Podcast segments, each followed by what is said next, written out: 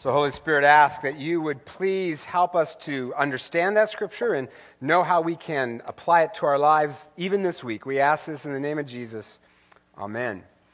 Well, I want to welcome those of you who are watching the podcast. Great to have you with us, as well as those of you here in this room. I want to start with a question. How many of you would say that you are a control freak? That you like to be in control of situations, maybe your emotions. You don't like things messy or unpredictable. How many of you think that describes you or the person sitting next to you? Because for sure they're the control freak, right? Now, I don't think of myself as a control freak, but you know, if, if, we did a survey of the staff here and asked, you know, do you think Dudley is a control freak? I'm not sure what they would say, which is why we will never do such a thing because I'm the boss, I won't allow it but I don't have control issues. Now, there are some good things that come from being in control. It's often how we succeed in school or in business, but it kills our spiritual life. In fact, I think one of the biggest reasons that we don't experience God's power and God's miracles more is because our need for control. Because when we try to control, contain, and tame God, as we sometimes do, then all we experience is a controlled, contained, tamed God. And then we start to wonder well, if God's so real, where's his power? Where are the miracles? Why don't I feel his presence? Now, that's the opposite of what's happening in the story we just read about King David, who starts dancing in public because he is so filled with God's joy. He's free, he's bold, he's experiencing the power of God, and we can have all of that too, just one catch. We got to let go of control, be a little out of control, so that God can be in control. We may also need to get comfortable looking a little foolish from time to time, as David does here. Now, the background to this story is as we have seen, David had been chosen to succeed King Saul as Israel's next king. That made Saul jealous, so he spends a lot of years trying to kill David. But eventually, Saul and uh, his sons were killed in a battle against the Philistines, and David becomes king. And he's king here. And then he brings the Ark of the Covenant into Jerusalem. Now, I just need to pause because I, I just want to ask when you hear the phrase Ark of the Covenant, be honest, what comes to mind? In dun, dun, dun, dun, right, Indiana Jones. Now, it was more than that to them. For the Israelites, it was hugely significant. It contained the Ten Commandments, other reminders of how God had brought them out of slavery in Egypt. And to them, it represented the power of God and the presence of God. And David is so excited about this, he strips off his robe, down to a linen cloth worn by poor people as a sign of humility. But given what David's wife says, it must also have been very revealing. Basically, strips down to his underwear, right? So there's David dancing in public in his underwear as an act of worship. Now, I know that just seems odd to us and weird, but it is really important that you understand what's going on in this scene. So I have decided to reenact it for you right now. oh, I think I just made my point. Right? Like, this is awkward. That's why David's wife says to him how the king of Israel has distinguished himself today, going around half naked in full view of the slave girls as any vulgar fellow would do. This verse is proof the Bible is reliable. Does that sound authentic or what? Like, you don't make that up, right?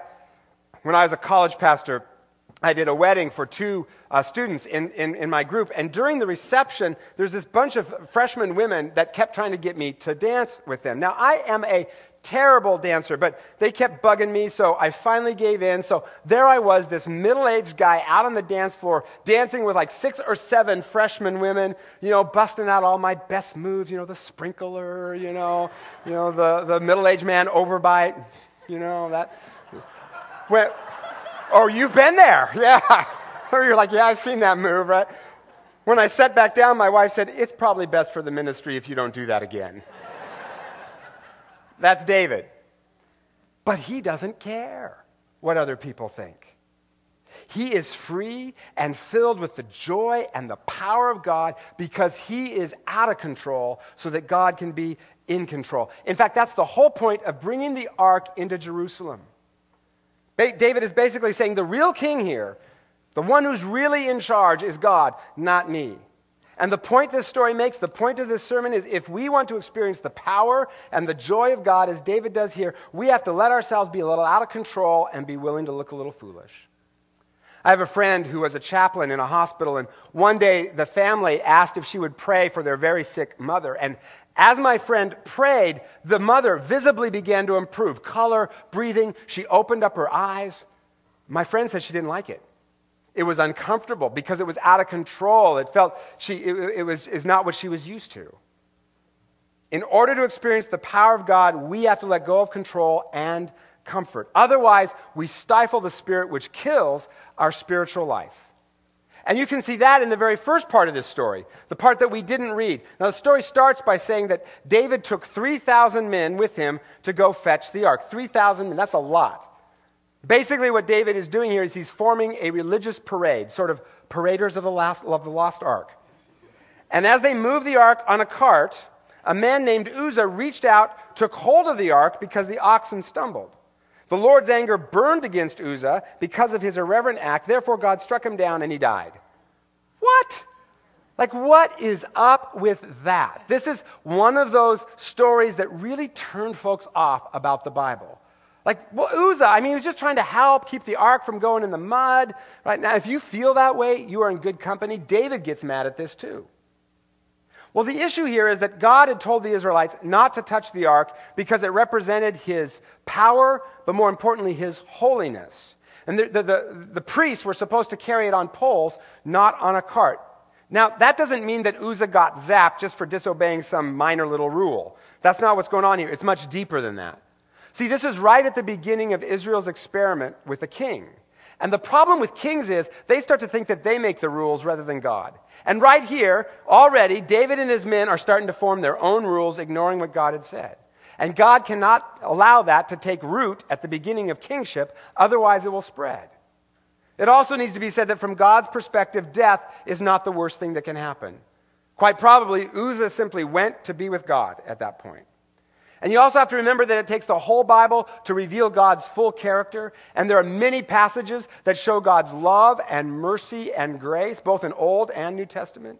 But God is also powerful and holy, and that's one of the things that this passage shows as well. We cannot tame him, we can't put him in a box, we can't control or manipulate him, and we can't approach him through our own good merits. And that seems to be Uzzah's issue See, Uzzah seems to think that he can touch God, approach God, go into God's presence based on his own goodness. But the main point of all those rules in the Old Testament is that God is holy and we are not. And holy means 100% pure, which means you cannot be 99% holy. It's all or nothing. So our sin is a big problem. And we can't just march into the presence of God based on our own goodness. We can't say, hey, I'm, I'm a parader of the lost ark. I'm good enough. I can just touch God on my own. I sat on the committee. I was leader of the youth group, right? We can't deal with our sin through our moral efforts. That's what every other religion does. Every other religion says just try harder to be good. But that's trying to control God. I'll be good, and then God has to bless me. Well, who's in control?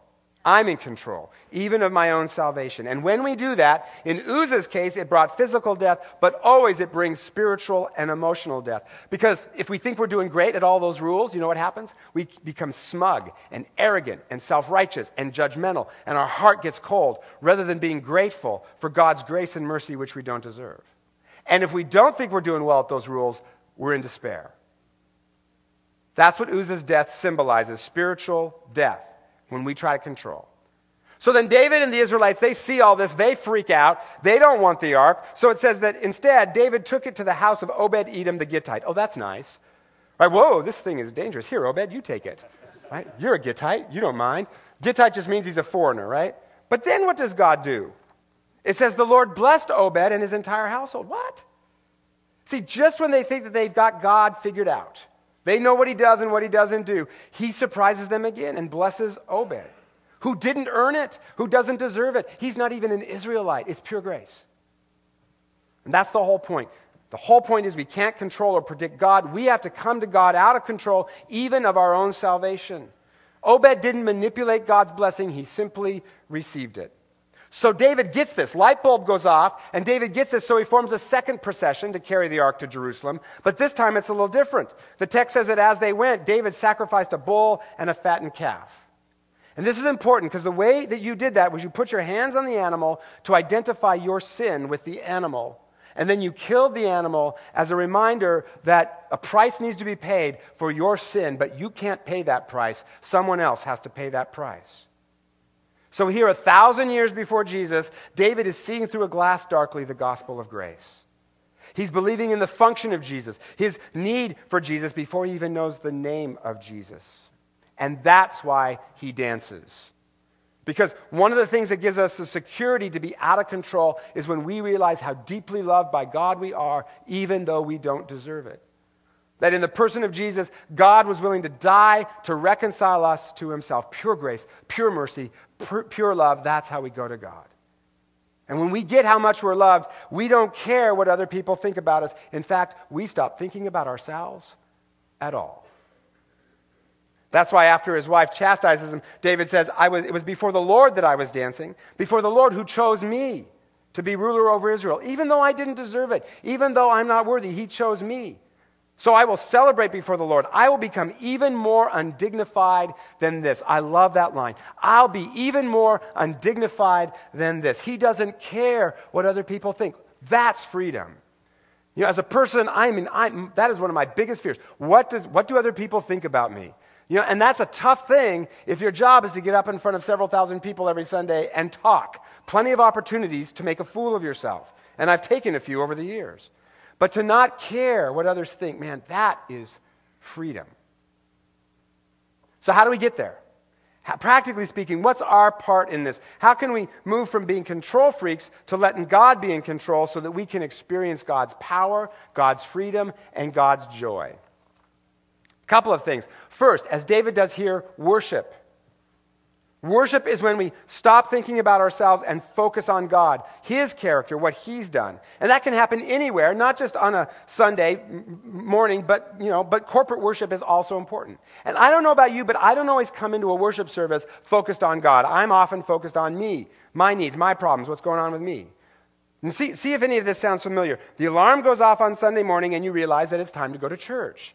If you're a parent, you wake the kids up. They're just as happy about it as you are. So then you rush out the door. And by the way, ever notice how many fights happen in the car to or from church?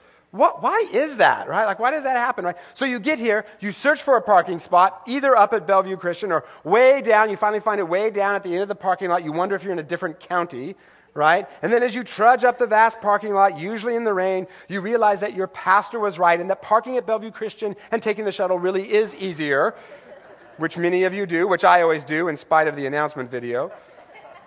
Newly resolved to always listen to your pastor, you come in here and now it's time to worship God. But our lives are surrounded by, by the trivial, the trying, the tempting, and the tiresome. And in our culture of self, it is so easy to make worship about me. Did I hear the music I want? Did I hear the sermon I like? But worship happens when, as an act of our will, we forget about ourselves and focus on God. So when you're here, focus on the words of those songs. You know, the, the, mu- the songs that we do, the three or four that we do, but, you know, right at the beginning, that's not the warm up act, you know, for the sermon. That's, that's what we're here to do. Focus on what those words mean. Enter into worship. When someone is up here praying, just every once in a while in your mind go, yeah, Jesus, I agree with that. Eugene Peterson says that worship is the strategy by which we interrupt our preoccupation with ourselves. Worship. Second, don't stifle the spirit. That's basically what David's wife does, right? He's joyfully worshiping, and she basically says, Stop it, you're embarrassing me. Buzzkill, right? So often that happens. So often we feel enthusiasm about God, or we're doing something we think God wants us to do. Always someone there to criticize, always someone there to shut us down. And we internalize that and so we stifle the nudges we get to do or say certain things. We kind of bottle up our emotions, especially in public. Don't want to let those things show in public or in worship, right? And man, we Presbyterians get a lot of kidding about this, right? You know, kind of stoic, kind of stay, you know, God's frozen chosen, you know, all of that. In fact, the rule book is even called the Book of Order. Presbyterian rule book is called the Book of Order. Not the Book of Joy, not the Book of Zeal, the book of order. Like, what does that say, right? But listen to this definition of worship worship should inspire as much ardor as order. Ardor means passion. Ardor and order. Guess where that comes from? The Presbyterian Book of Order. So, if even in the Presbyterian Book of Order we are instructed to have ardor, well, my Presbyterian brothers and sisters, dig down deep into your soul and feel something for the Lord. Can I have an amen? Let the music move you, as many of you do. If you want to raise your hands, sometimes you go ahead, right? Now, you don't have to raise your hands, but you are also free on occasion if you feel like it to do so. When you're watching your favorite sports team, a football, or whatever, you're at a game, what do you do? You stand, you cheer, you raise your hands. That's what you do. That's what we do when we feel emotions. A woman told me that she was in church with her granddaughter, and there was a man who was singing with his, hands, his hand raised. Little girl reached up and gave him a high five. I just love that, right? Like high fiving God. All the times that I have experienced God, whether that's been something kind of exuberant or quiet peace in my heart, they've been times when I've been out of control in some way. Doing something that I, he nudged me to do or allowing myself to actually feel some passion. One experience I've told you about a couple of times, I was at a pastor's conference, at a worship service, feeling emotional, trying to kind of shut it down. And finally I said, okay, Lord, I will take you on your own terms. I felt God's presence so powerfully, I ended up on the floor crying way out of my comfort zone. But one of the things I heard God say in that moment is I have to offend your mind to get to your heart. Stop trying to contain me. And all through the Bible, when folks let the Holy Spirit loose in their lives, they do crazy stuff. They do crazy things God nudges them to do. They start speaking in tongues or slaying in the Spirit, all of which is in the Bible. And this would be the biggest reason I do not experience God more than I do. I do not like to be out of control. I'm afraid of what other people might think about me. So I, so I bottle up the spirit, stifle the nudges I feel, contain my emotions. After I got back from that conference, I called my lifelong mentor. He's president of a seminary. I figured he could talk sense into me. And I said, Am I playing with fire here and should I stop? And he said, You are absolutely playing with fire and you absolutely should not stop. So then I called my predecessor here, Dick Leon. Surely Dick Leon would be the voice of reason to me. And you know what he said? Dick said, You know, when it comes to the Holy Spirit, you never want to be in a posture of control. Problem is, we like to be in control. Don't stifle the Spirit. Which brings me to the next suggestion be willing to look foolish. Because if we respond to the nudges the Holy Spirit gives us to do or say certain things, if we allow ourselves to feel passion for Jesus, we may look foolish to other people. But we'll also experience God's power, God's joy in a bigger way. Now, how do we know if it's the Spirit nudging us or not? As I've said before, run it through Scripture. Does it agree with Scripture? Talk to other wise Christians. Keep praying about it. Keep submitting it to the Lord. And if it is of God, follow the nudge, even if it makes you look foolish. Joshua looked foolish marching around Jericho, blowing trumpets until the walls came down. Peter looked foolish stepping out of the boat in the middle of a storm, but that's how you walk on water. Be willing to look foolish. Oh, trust me, it probably won't be the first time. Right? But at least this time you will be a fool for Christ. Worship, don't stifle the Spirit, be willing to look foolish, and finally, don't try to civilize God. There's a great scene in Rocky 3. Yes, I have seen Rocky 3. Yes, I am quoting Rocky 3 where Rocky has been very successful, but he's gotten a little soft. And his manager says it's the worst thing that can happen to a fighter. You got civilized. David's wife is trying to civilize, sanitize God. It is not proper for a king to dance in public. I've told you before about a man in my former church who didn't like folks raising their hands when they sang. He'd say, That kind of emotion doesn't belong in church. What? But that's religion tries to tame God and make him comfortable to us according to our social norms. Uzzah doesn't think it is proper for the ark to fall in the mud. But here's the thing he is more worried about God's dignity than God is, and God can handle his own dignity. And the God who, when he came himself in the person of Jesus, did not disdain to be born in a barn or die on a garbage heap, that God does not mind a muddy ark or a dancing king. But a cold heart? A cold heart? That's a problem because it's not open to his love. We experience God best when we don't try to tame, civilize, or control Him. Right before I came here, the senior pastor I worked with in California retired, and he had been there for 28 years, so it was a scary time for the church and especially for the staff. Things were going great. We didn't want anything to change, so we formed a plan. It was our plan. I'd already been preaching a lot. We had an executive pastor, so the elders and pastors figured we didn't need a new senior pastor. Now, it made a certain amount of sense. The problem was it was our plan. We were in control.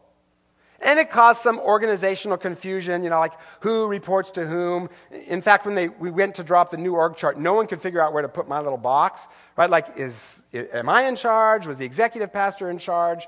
Right? Now, fortunately, the Holy Spirit didn't allow us to persist in our plan for very long. And as we prayed, we began to surrender control. And I began to realize that maybe God was doing something more than just trying to make me uncomfortable. Maybe He was doing a new thing, and a new thing could be a good thing. Plus, I had entered into conversations with the search committee here. And even though it was a long shot that I'd be hired because I didn't have any experience, I thought, well, maybe the reason we don't know what to do with my box on the org chart is I'm not going to be here much longer.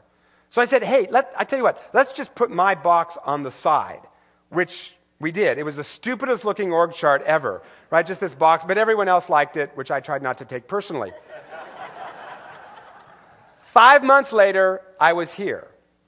The executive pastor of that church went on to be the senior pastor of another church. And my former church got John Ortberg, nationally known writer, great preacher. He got them, they got them, him as their senior pastor. In fact, when I first got here, one of you said to me, Didn't they replace you with John Ortberg? And I said, Yeah, in a way, yeah, kind of, sort of. They said, Wow, they really got an upgrade, didn't they?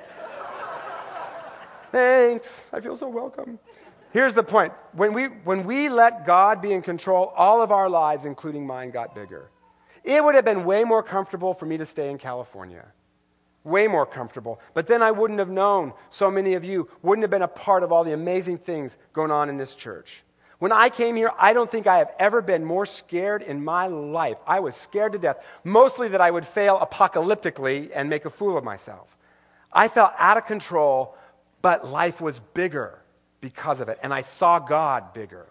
So, one of the pictures that hangs in my office is this one.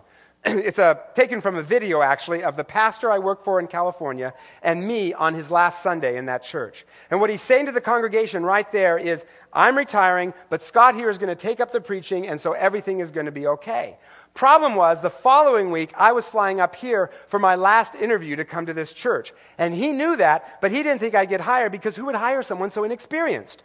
Right? So he felt perfectly free to say it. But I wasn't so sure. So that little smile I have on my face, you know what I'm thinking?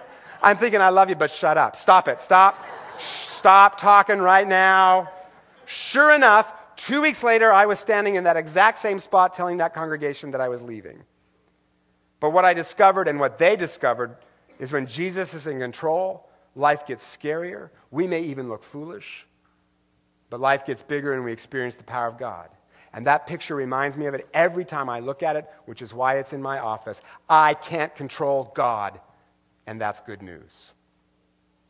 So, where are you trying to control, contain, civilize God?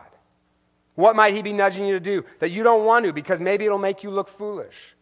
Ask God to help you experience His great love for you that gives you the security to let Him be in control so your life gets bigger.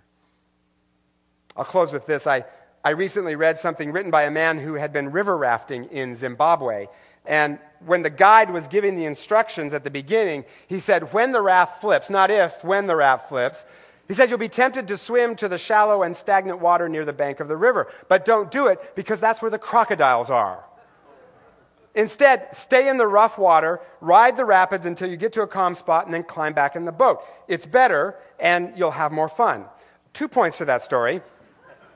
First, I am never going river rafting in Zimbabwe. Uh uh-uh. uh But on a metaphorical level, stagnancy and control will kill your spirit. Live in the white water. Be a little out of control so that God can be in control. It is scary. But as it turns out, it's actually better, and you'll have a lot more fun. So, Jesus, we are not good at this.